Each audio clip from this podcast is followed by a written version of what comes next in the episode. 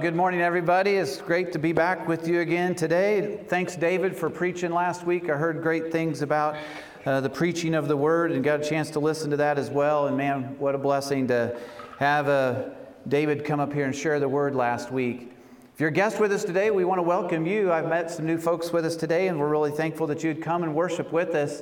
We have a lot of our church family is, is out of place today and several that are sick. And uh, in fact, when you saw Caleb come up here to make announcements, you're like, hey, I thought that dude was supposed to be in Togo. Well, you're right, he was, but sickness turned him around and he got all the way to DC and then had to turn around and come back. And so I'm thankful he was able to be with us today but that kind of just speaks in volume for the rest of our church. As much as a lot of great things God's doing all over the world, we have several people in our church family that are having a tough time. And so, if you're aware of that, be sure you're lifting those up in prayer. And uh, we know that God is the physician, God knows best, and God is the one that's totally in control. And we're thankful today that we can trust Him for those things. I want to thank our praise team today, obviously, with Jack and Andrew are in Togo, and a lot of our setup squad with that as well. And so we're, uh, we're, we had to do a lot of things this morning, what may be out of order and norm for us, but uh, man, what a great, uh, great time to worship today. Jack and Andrew led a concert last night in Togo, and uh, it was kind of in city center or village center. And so that was an exciting time to draw a lot of people together. And uh, the Togolese also um, started to play some songs and do some things as well, so it created a really great environment.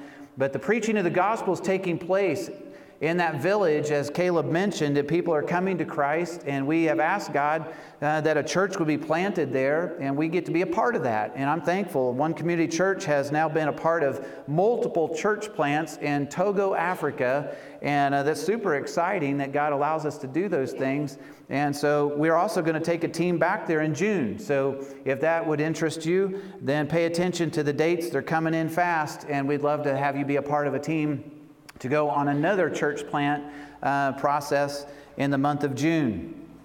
You know, one of the things that's uh, uh, an observation you make in Scripture, but just in life, and that is God is at work all around the world simultaneously doing incredible things. But it seems that there's always such great opposition, and today, no, no different. We celebrate what's happening in Togo, and so it seems so peaceful and exciting, and yet there's opposition that certainly comes in that spiritual realm there as well. But then you take a tour over to our friend Buddy, who's in Ukraine, and things are extraordinarily complicated in his ministry right now. People are coming to Christ, but under, under the auspice of bombs and everything else going off around them. It's a very difficult space. We have our mission uh, partnerships in, in China as well that are not able to minister as openly as maybe they would like to be able to do, but God is still at work there, even with opposition facing in uh, those places as well. And so when I think about that, I think about Paul's ministry and what we've been studying in the book of Colossians. That sometimes when we see God doing great things, but we get a little bit overwhelmed by the adversities.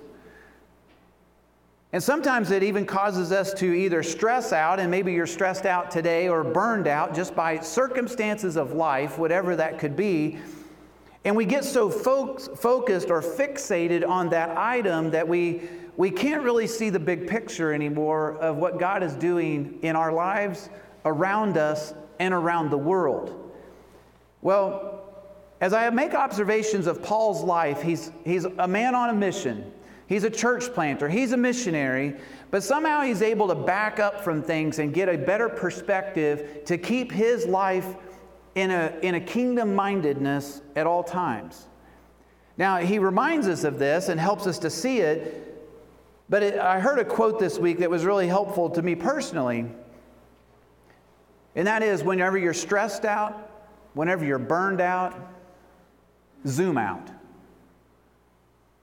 And that makes a lot of sense. You know, last night the full moon was incredible, wasn't it? If you got to be outside, it was so amazing.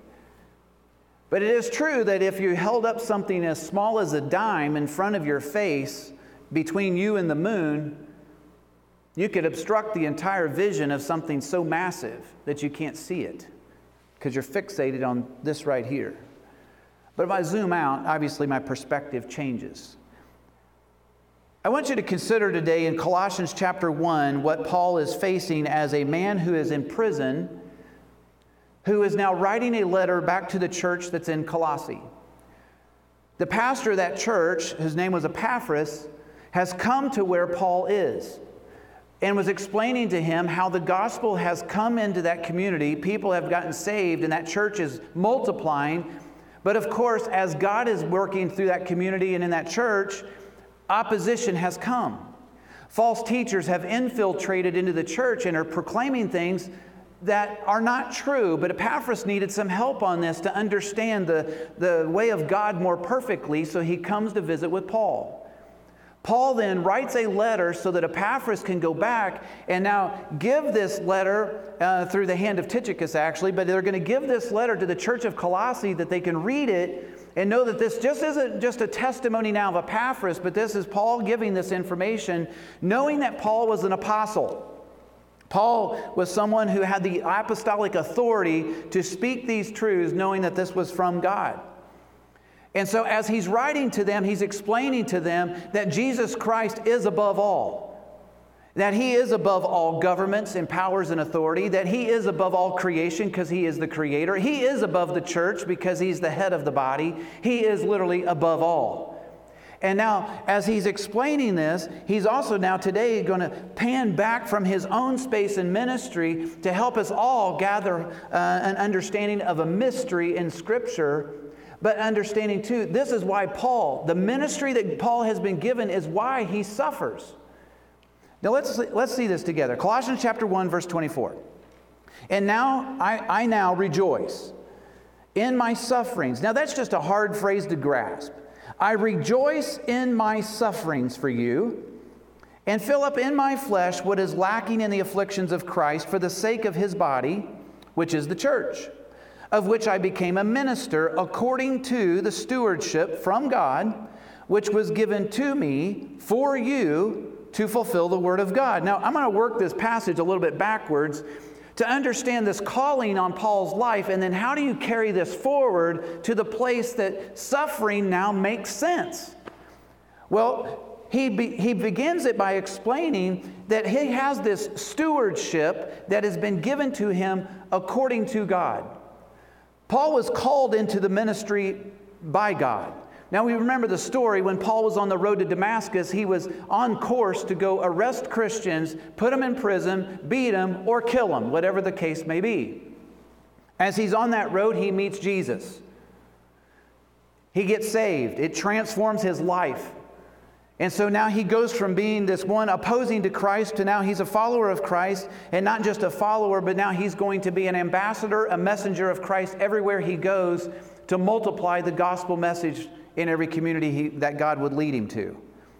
But he was called into this relationship by God just like you and I are. We don't see Jesus face to face on the road necessarily, but it is a personal calling that God makes into our life. He makes an appeal to our heart through the power of the Holy Spirit of God.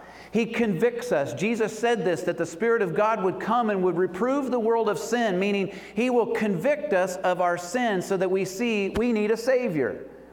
It is the Spirit of the living God that is the one that reveals the truth, that as you hear truth, that Jesus Christ is the Savior, the Son of God, that He is the one who died on the cross and rose again, well, that information that comes to us is illuminated to an understanding by the Spirit of God. It's like He opens the seal so you can see it. Now, you have a response to that, same as me, that we have a response of faith. By faith, do we believe? What we've just heard is true or not true. And by faith, believing that it is true and trusting now Jesus Christ to save us, we are saved. Saved from sin, saved from judgment unto uh, salvation, of course, which means we are saved to serve and saved unto eternal life, a life of hope in Christ Jesus. But Paul describes this calling is not of himself. Though Paul had an incredible education being trained by the, by the leader of the Pharisees, which would have been a guy named Gamaliel, he had an incredible education. Paul had come from a lot of advantages as a Pharisee of the Pharisees, a Hebrew of the Hebrews, and he describes his lineage in the book of Philippians that, you know what, all that stuff is cool, but compared to knowing Christ, that means nothing. But it wasn't his lineage and it wasn't his education that brought him into this ministry. He was called into this relationship personally by the Lord, just like you and I, and called into ministry, which means we are called to serve. The word ministry literally means serve. We have been saved to serve. We are not saved to sit, we are saved to serve. We serve the, sa- the Savior, we serve the King. This also keeps a perspective here of an attitude because it reflects on our weakness. Because when we recognize our calling and recognizing the fact that in Romans 5 teaches that while we were yet sinners, Christ died for us.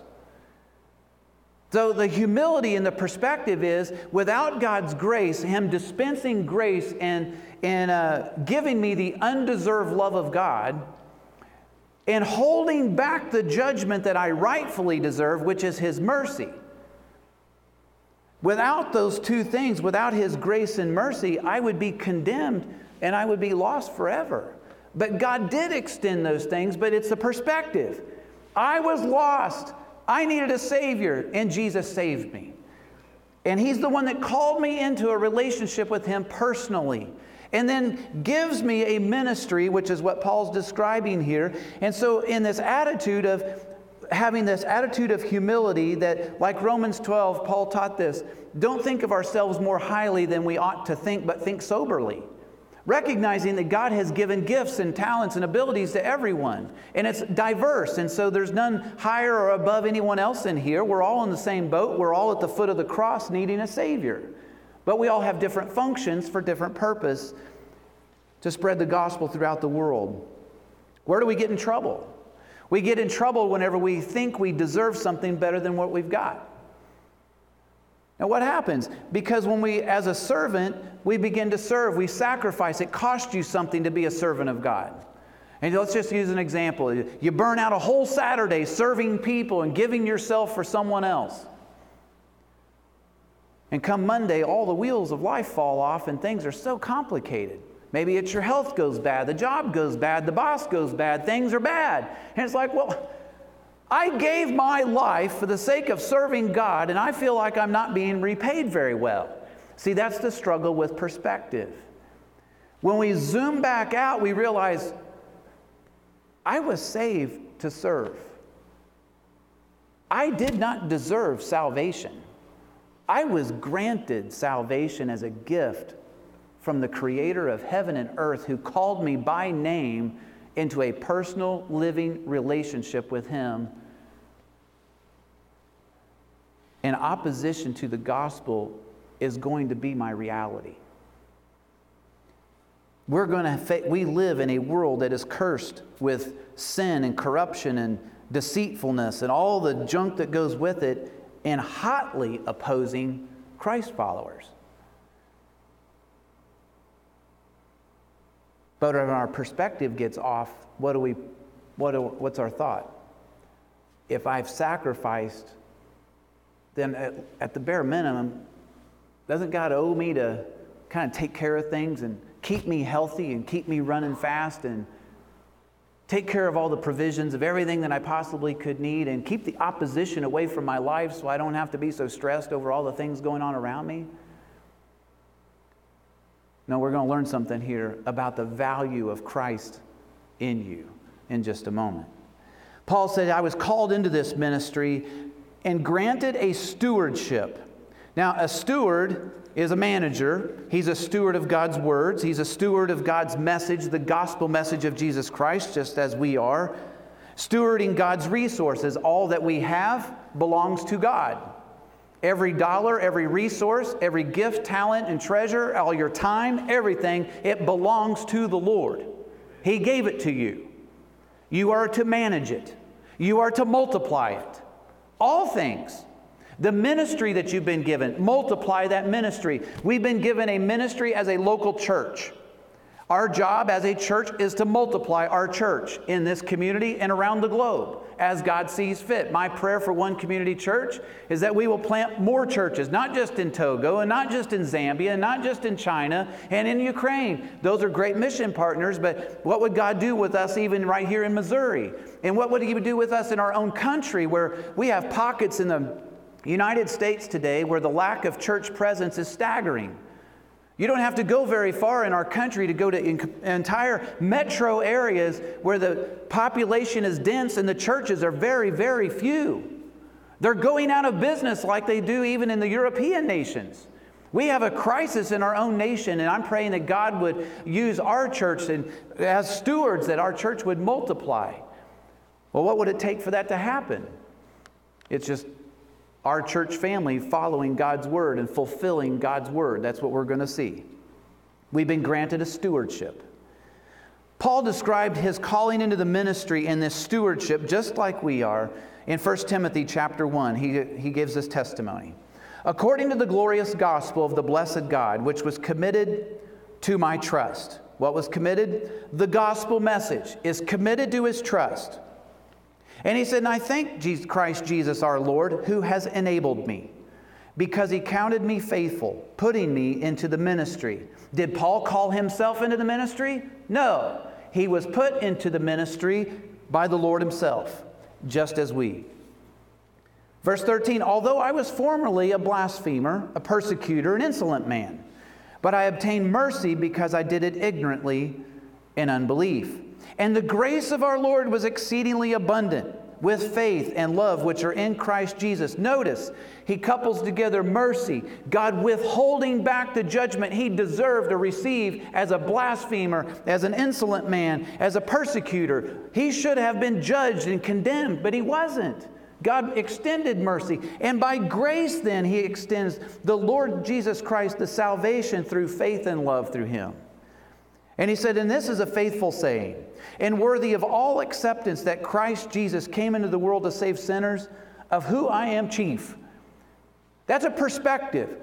He saw himself as the chiefest of all sinners, and we look at him and say, No, you're the greatest missionary that we've ever known. But that's not how he saw himself. See, he thought soberly, recognizing who called him into this salvation, who called him into the ministry in the first place, and what was the role that he's been given, and, and that God Himself, the creator of heaven and earth, would entrust him, that He's going to stu- give him a stewardship to carry forward the ministry of the gospel. The good news that Jesus Christ has come into this world to save sinners.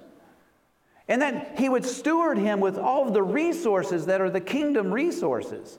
That's an incredible thing to rec- recognize that God has done that in all of our lives as Christ followers.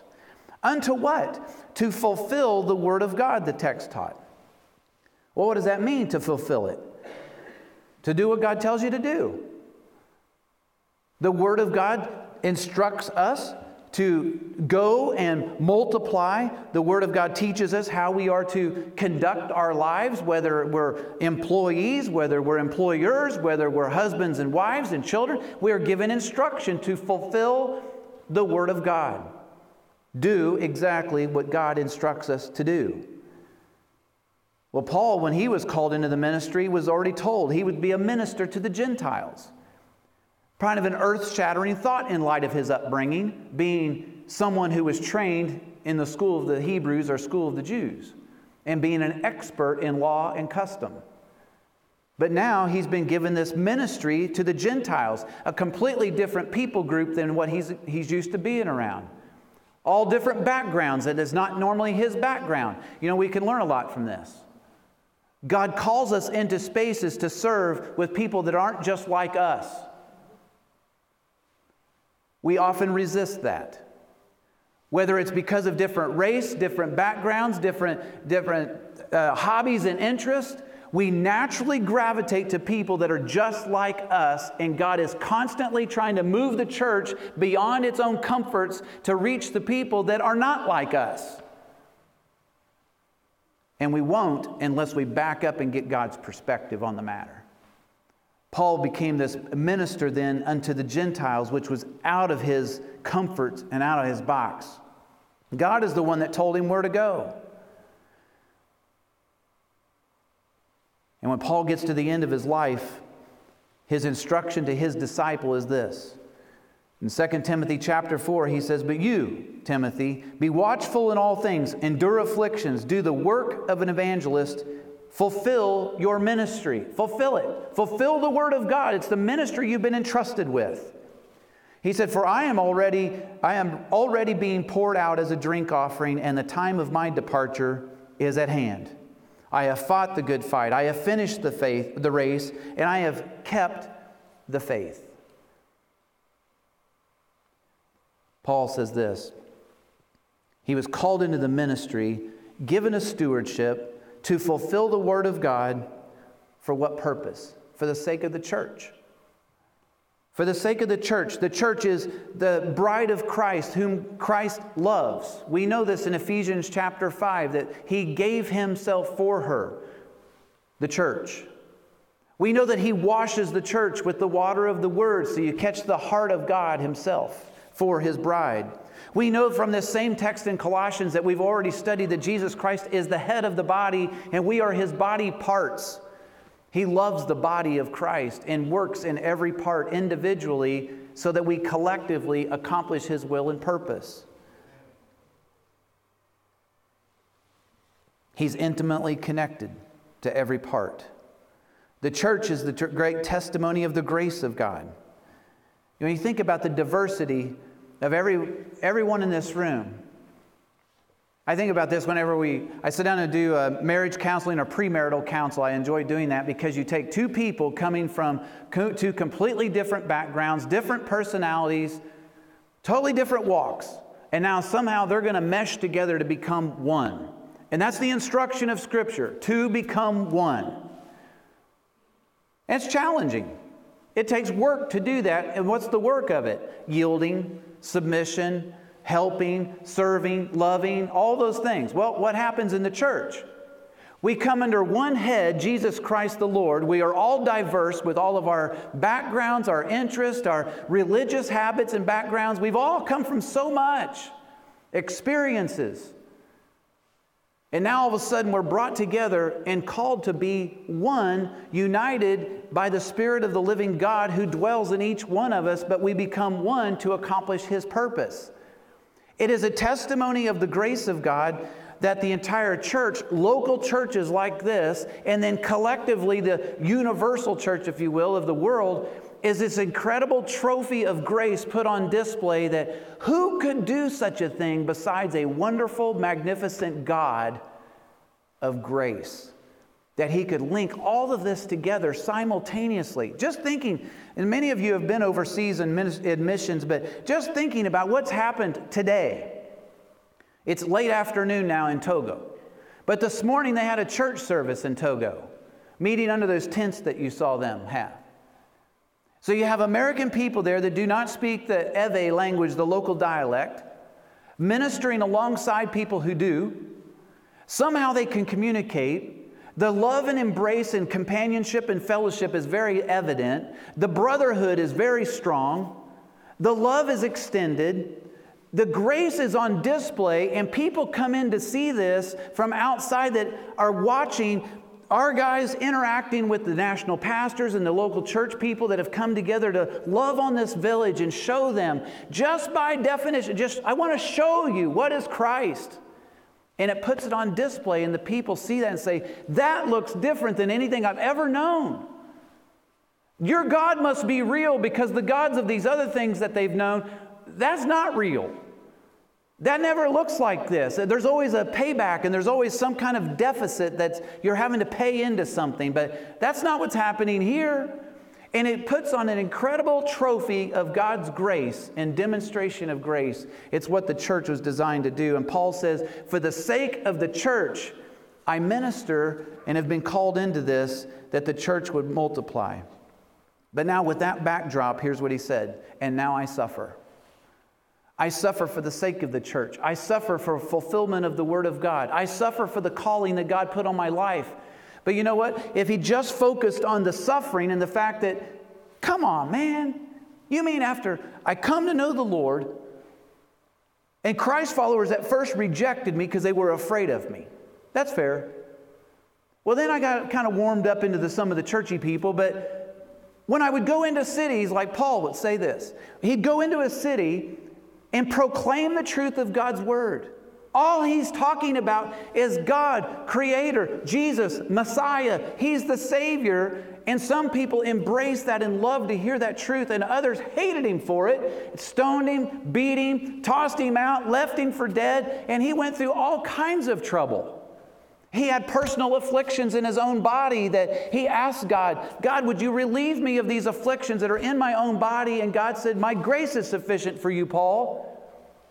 My strength will be made perfect in your weakness. Well, after all that you do, doesn't God like owe him something? Grease the rails a little smoother? Good grief, this guy's devoted his life and has given up so much. It seems like he's lost so much of this short thing called life. And now he gets suffering. See, if you focus on the suffering, you kind of lose that big, beautiful picture of what God's drawing. And he backs up and says, Yeah, I suffer. I suffer for the sake of the church to fulfill the mission and ministry that God gave to me. And He called me into this life. I didn't call myself. And it's my privilege to serve the Creator, my Savior. Totally different perspective. And that's where he found his joy. It was the joy of the ministry, is the perspective of who he is in the Lord. There's a joy in the mystery as well. And here it is in Colossians 1:26. This is an incredible piece of text here that we get to study today because we're going to unveil another mystery in scripture. And here it is. The mystery which has been hidden from ages and from generations, but now has been revealed to his saints. To them, God willed to make known what are the riches of the glory of this mystery among the Gentiles which is, here it is, Christ in you, the hope of glory. First, what's a mystery? A mystery is a truth that has been there the whole time, but revealed now.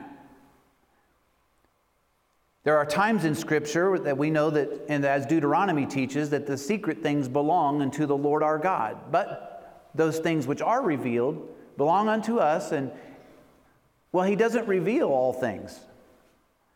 In matter of fact, in the Old Testament, he would reveal secrets to certain individuals. But now we find out this mystery has been revealed to all saints. This is made known for all. Anyone who's a Christ follower, I want all of you that are Christ followers to know this one. This is huge. So here's the revelation of this mystery. Now, the word mystery is interesting because there are several things listed in the New Testament that you see it in the Old Testament, but you don't really understand it until you get to the New. For example, in the New Testament describes the mystery of the gospel, the good news. Well, we read about that good news and it's in picture form and types in the Old Testament, but we don't really grasp the full gravity of the gospel until the Messiah himself shows up and dies on a cross and resurrects. But we see it, we just didn't grasp it. There's the mystery of the rapture of the church, that God would call out the church, his bride. We see that in type in the Old Testament without full grasping until we get to the New and it's revealed as a mystery. We see the mysteries revealed of, of you and I in Christ, that together the Jew and the Gentile could somehow be together in Christ Jesus. That sounded impossible based on history. But you see pieces and parts of it through the Old Testament, but then it's revealed in totality in the New. The mystery of iniquity, the spirit of Antichrist that's at work. Well, good grief, we see that all the way back from Genesis chapter 3. That God's at work and Satan is always opposing. But we get to see it fully manifest in the New Testament and even see his doom in the book of Revelation. We see the mystery of the restoration of Israel in the New Testament. But in the Old, it's hard to grasp that because you see them go into exile, you see them return, then you see the rejection of Christ, and we see all of this that happens. But is God done with Israel? Well, the book of Romans says he's not. Says an incredible mystery that's revealed is that God is not done with the nation of Israel, that God has a restoration plan for the na- nation of Israel. Well, here's a mystery. This incredible mystery today is this one Christ in you. Hard to even wrap our head around the fact that Christ is in us. Well, what does that even mean? That the Spirit of the living God, the person of God, we're not talking the Spirit like power and jet fuel type dispensing. I'm talking the person of the living God literally dwells in you. The moment you became a Christ follower, the Spirit now lives in you. Now, how did we see this in the Old Testament? Because in the Old Testament, you had a physical building, a temple, and God would come and He would meet individuals in that building, the priest in that place, and He would accept the offerings that were, that were made. But now, what happens? We come into the New Testament, and a whole new definition to temple comes in. It's no longer a building, it's us. 2 Corinthians chapter 6 says, And what agreement has the temple of God with idols? For you are the temple of the living God, as God has said, I will dwell in them and walk among them. I will be their God, and they shall be my people. Here is the testimony of God Himself dwelling in the hearts of people.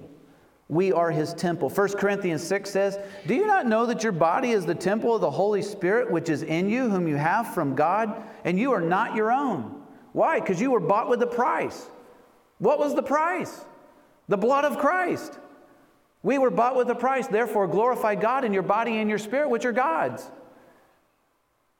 We become now, as a Christ follower, Christ in you, this incredible mystery. Now, what's the big deal with that? Well, the promises and the riches of the glory is what's so amazing about this. And this is what he's describing the riches. The riches of the fact that Christ dwells in you brings to you power that you did not have, strength you would no way have, comfort,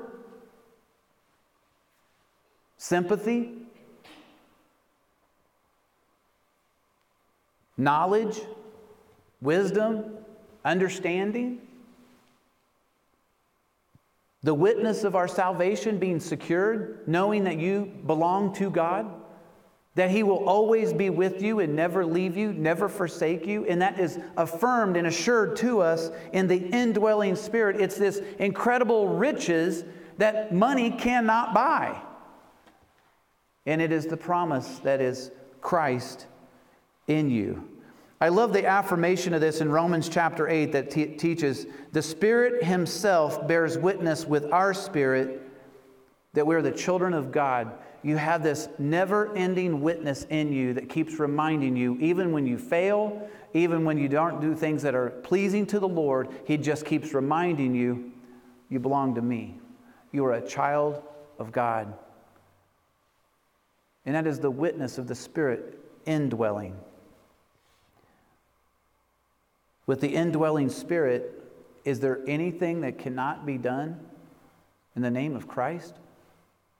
No, because why? We become the hands and feet of Jesus, and He empowers you to do His work, to fulfill His word. So when we offer ourselves as a living sacrifice and say, Lord, you bought and paid for me with your own blood. Here is my life. You use it as you see fit.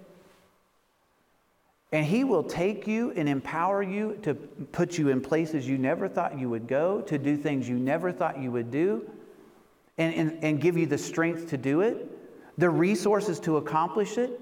Does that mean that everything's just going to be rosy and smooth? Nope. In fact, every time you take a step forward with God, you're probably going to get opposition in the face. Why? Because when Jesus was here, he was persecuted. They hated him. They beat on him. They did everything opposing to him because Satan opposes him. And now he's not here in present, so we are here and he's in us. So, of course, we become the whipping post for the opposition.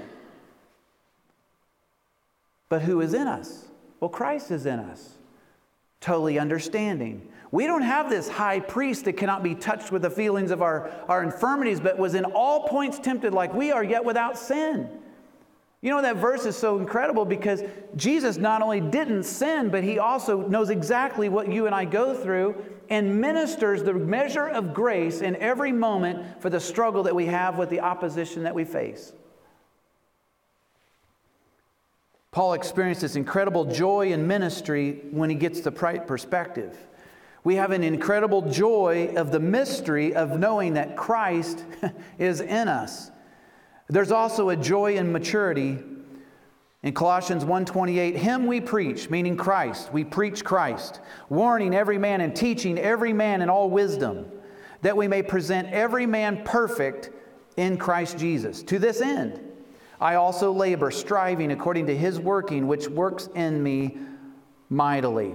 The word preach means simply to proclaim. Is that just for guys like me that stand on platforms? No, this is for everyone. You're a proclaimer of a message wherever you are. And what do we do? We warn. You're preaching, you're warning every man and teaching every man. Notice the phrase every man is repeated. It's for all. This is not exclusive. It's for all. We warn every man. Well, what's, what does it mean to warn? To give encouraging counsel in view of sin and certain judgment. You're warning of, you know what, you're on a pathway that's contrary to God. If you're lost. And until someone by faith turns to Jesus, they face judgment. As a sinner, they die in their in, in, in sin they face the judgment that goes with that. That often gets left out of conversation these days because that doesn't sound very attractive to say. But we might take our cue from Colossians that as stewards of the gospel and ministers of the gospel, to proclaim the message of grace and love and truth and this incredible indwelling spirit that God lives in us, that personal God that the rest of the religions of the world today say you cannot know God, our God's so knowable, He dwells in us.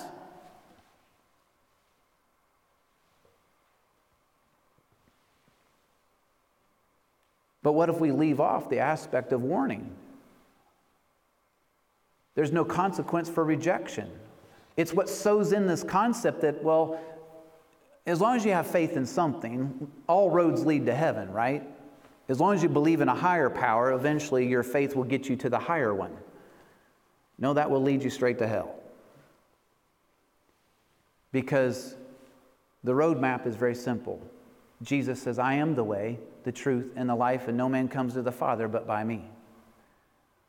The only entrance we have into eternity with the Lord is with Jesus. Here's the warning. He was providing this warning and teaching means bringing positive message of the positive doctrine of who is God, the relationship that we have when we walk with the Lord. I want to show you a quick model. Acts 17. Paul goes to Mars Hill. He's in Athens, Greece. He's preaching to a bunch of people who are worshiping false gods. So, what does he say? Acts 17, truly, these times of ignorance God overlooked, but now commands all men everywhere to repent. This is the warning. Because he has appointed a day on which he will judge the world in righteousness by the man whom he has ordained. He has given assurance to this and to all by raising him from the dead. Notice the warning, notice the teaching.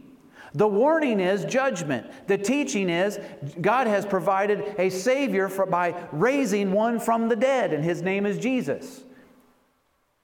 And he does both. And Paul said in this ministry that he's been given, he's labors and strives doing the work of the ministry. And we are to train one another in doing the work of the ministry, and ministry is work. You probably found that out. If you get invested in the lives of people, it's work. We strive together. I love these words. We strive together in prayer for one another.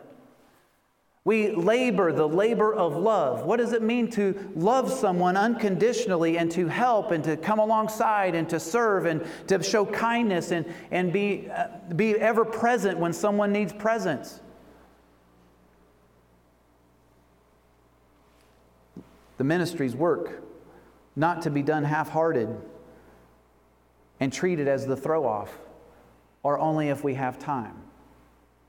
Kind of the last addition to the week, if it fits.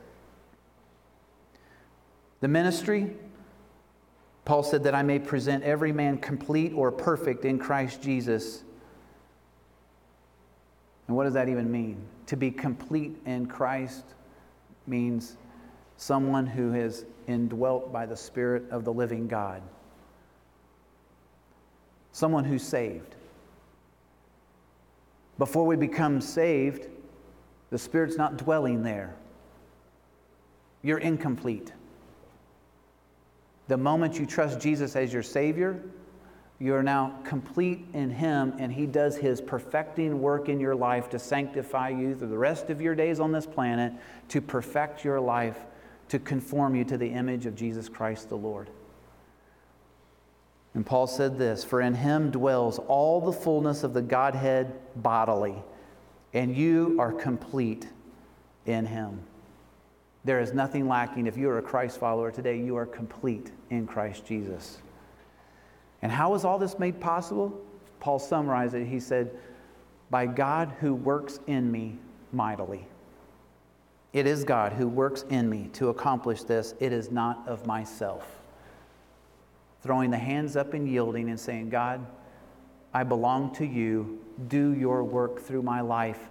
I give my life to you. I don't know where your perspective's at today.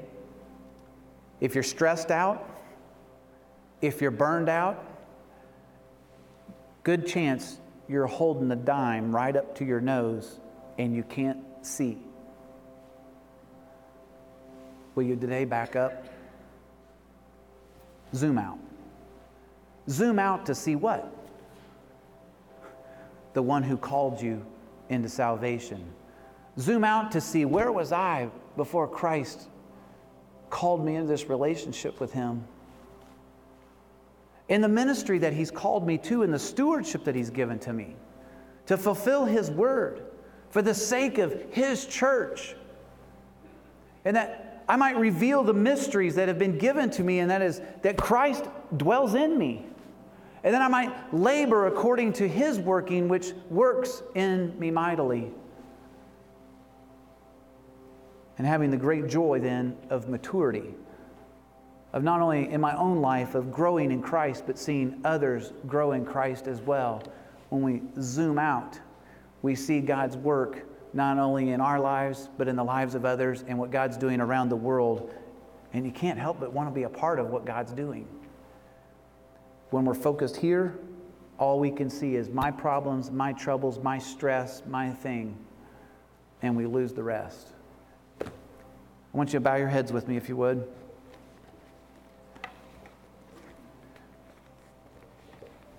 As our worship team comes, the Lord will lead us in a song in a moment.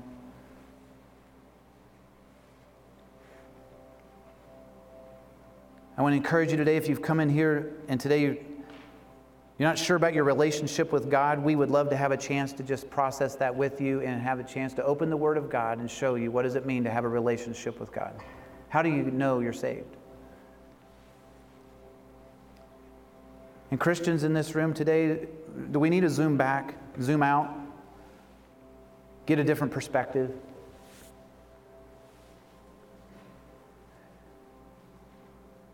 Surrendering our lives unto the Lord. Let's pray. Father,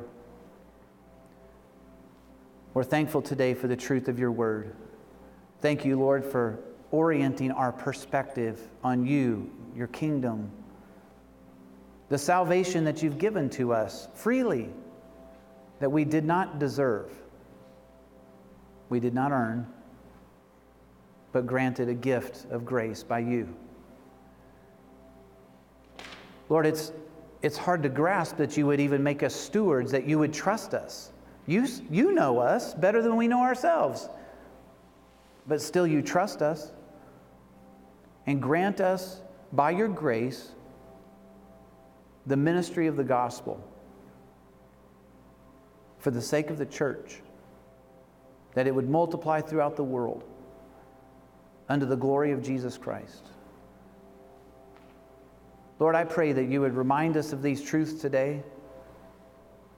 And the things that, Lord, we have focused our attention on that are that we need to lay at the foot of the cross. That we gain our perspective there. And that, Lord, today we would once again yield our lives to you to be used by you as you see fit. Lord, we pray that you would open the doors of conversation this week, that we might share Jesus and reveal this incredible mystery of Christ in us. We pray, Lord, that you would bring our Togo team back safe, but before they come home, Lord, that you would open amazing doors for the gospel to be preached and many to come to Christ. We pray, Lord, that you would fast track our building project because we look forward to a place where we can minister and have people all the days of the week, not just one day of the week, but all the time being able to come and fellowship and, and have places where the word's being taught. We're asking, God, that you would fast track this process in a way only you can do that.